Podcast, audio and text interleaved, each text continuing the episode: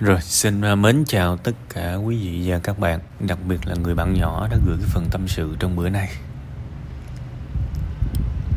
À, thực ra bản thân tôi khi mà đọc cái phần tâm sự này tôi cũng khá là lớn cấn. Và tôi cũng chưa biết là nói cái gì trước cái gì sau đối với trường hợp này tôi chỉ tin chắc một điều, sự cô đơn mà bạn thú thật ở đầu bài chính là cái thứ thật nhất ở trong cái phần tâm sự của bạn. Đó là cái thứ mà cả cảm xúc, cả lý trí cùng đồng thuận với nhau.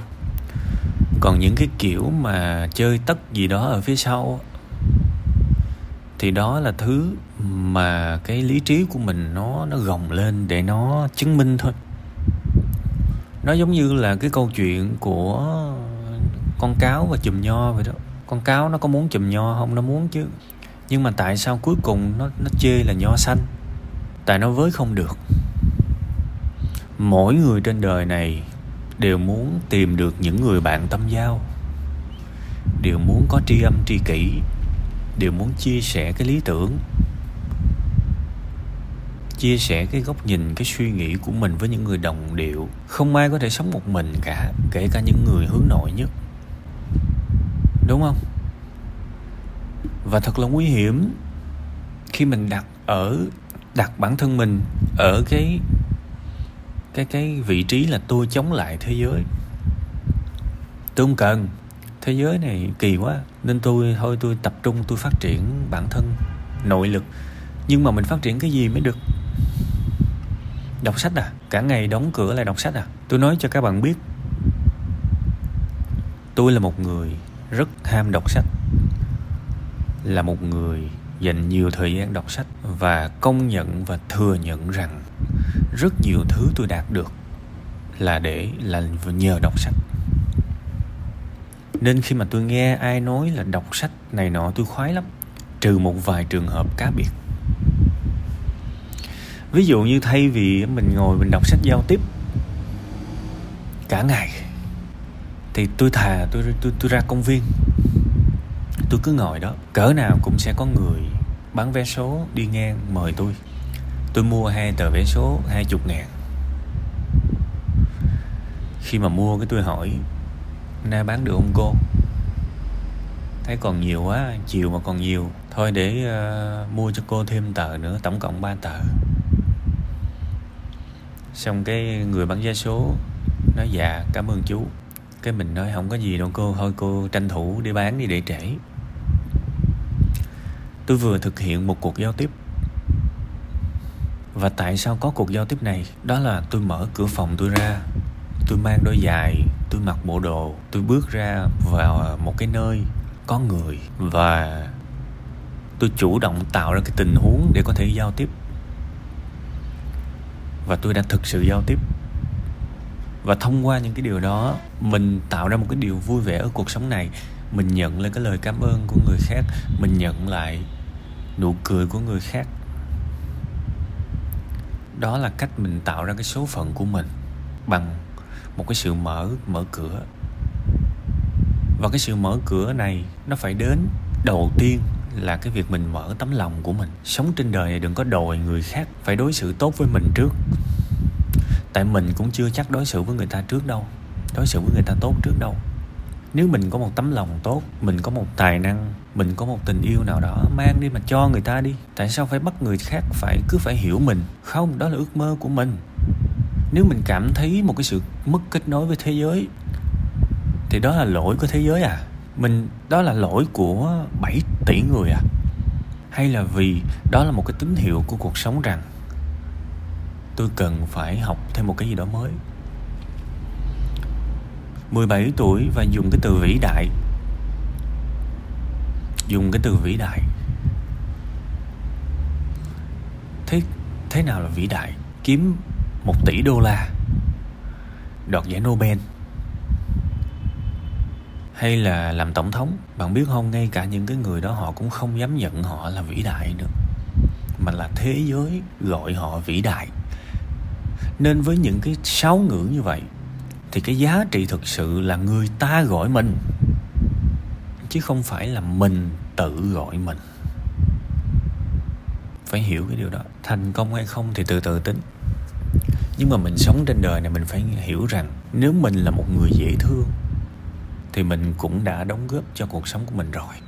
Mình có thể tặng đời một nụ cười, tặng đời một sự yên bình. Cũng được mà, đúng không? Mình đã làm gì để bản thân mình trở nên dễ thương? Tôi cho rằng, một khi mà ai đó đã dùng cái từ cô đơn để mô tả cảm giác của mình có nghĩa là người đó vẫn muốn kết nối với người khác. Người đó vẫn muốn kết nối với người khác. Còn cái người mà không muốn kết nối với người khác sẽ không bao giờ gọi trạng thái đó là cô đơn. Ví dụ bản thân tôi, một khi mà tôi đã muốn một mình rồi thì tất cả những sự có mặt của người khác là sự làm phiền. Và khi mà tôi ở một mình như vậy, đó là cái cái trạng thái hạnh phúc của tôi trong thời gian đó thì tôi rất là khoái cái đó chứ tôi không có than phiền đó là sự cô đơn. Khi nào mà tôi muốn, tôi tôi nói rằng á, là tôi đang cô đơn á, có nghĩa là tôi đang rất muốn sự có mặt của người khác. Ít nhất mình phải thành thật như vậy. Còn một mặt mình nói mình cô đơn, một mặt mình nói là tôi không cần. Thì cái đó chẳng ai tin cả. Và nó rõ ràng mình đang lừa dối bản thân mình. Mình đang nói cái từ không cần để che đậy rằng mình cần lắm. Cần lắm. Chứ không phải không. Và mình cần làm gì đó để cuộc đời mình nó đẹp hơn. Nếu những người tốt không đến với cuộc đời của mình thì mình hãy là một người tốt và đến với cuộc đời của người khác đi. Vì quan trọng nhất vẫn là sự gặp gỡ mà. Đúng không? Nếu những mối quan hệ đỉnh cao của nó là sự gặp gỡ, thì người ta không đến gặp gỡ mình, thì mình đến mình gặp gỡ người khác. Cuộc đời nó vẫn đẹp tươi mà. Hay là khi có cơ hội nói chuyện thì miệng mình nó cứng ngắc mình không biết nói cái gì hết. Mình ngồi đó im ru à. Kể cả một cái lời giao tiếp cơ bản mình nói cũng không được, thì cái đó là cái trình giao tiếp của mình, nó kém. Chúng ta sinh ra trên đời này không phải để hờn tranh thế giới, không phải để ghét bỏ thế giới, mà là để đóng góp cho thế giới này. Mình cứ bắt thế giới phải nice với mình thế giới phải dễ thương với mình. Ủa, mình lấy quyền gì? Và tại sao thế giới phải tử tế với mình? Đúng không? Mình, đơn giản mình có thể lên xe buýt. Mình mua vé xong cái mình dạ cảm ơn. Cô xót vé. Tới cái trạm dừng cái mình xuống dạ bác tài ơi, cho con xuống. Bước xuống cái dạ con cảm ơn bác tài. Đó là giao tiếp và đó là cách mình mang lại một cái điều gì đó tích cực cho thế giới này tôi nói bây giờ thí dụ thả bạn lên một cái chuyến xe cuối ngày xe buýt. Chiếc xe chỉ còn bạn ông sót vé với lại với lại uh, ông tài xế. Thì nếu trong hoàn cảnh đó bạn sẽ ngồi nói chuyện suốt một dọc đường với ờ, người sót vé hay là bạn ngồi im ru bạn bấm điện thoại? Nếu mà cả một đoạn đường bạn chỉ ngồi đó bạn bấm điện thoại và im ru và thật lòng mà bạn có muốn nói bạn cũng không biết nói cái gì thì đó là kỹ năng giao tiếp của mình dở ẹt và mình cần bổ sung nó.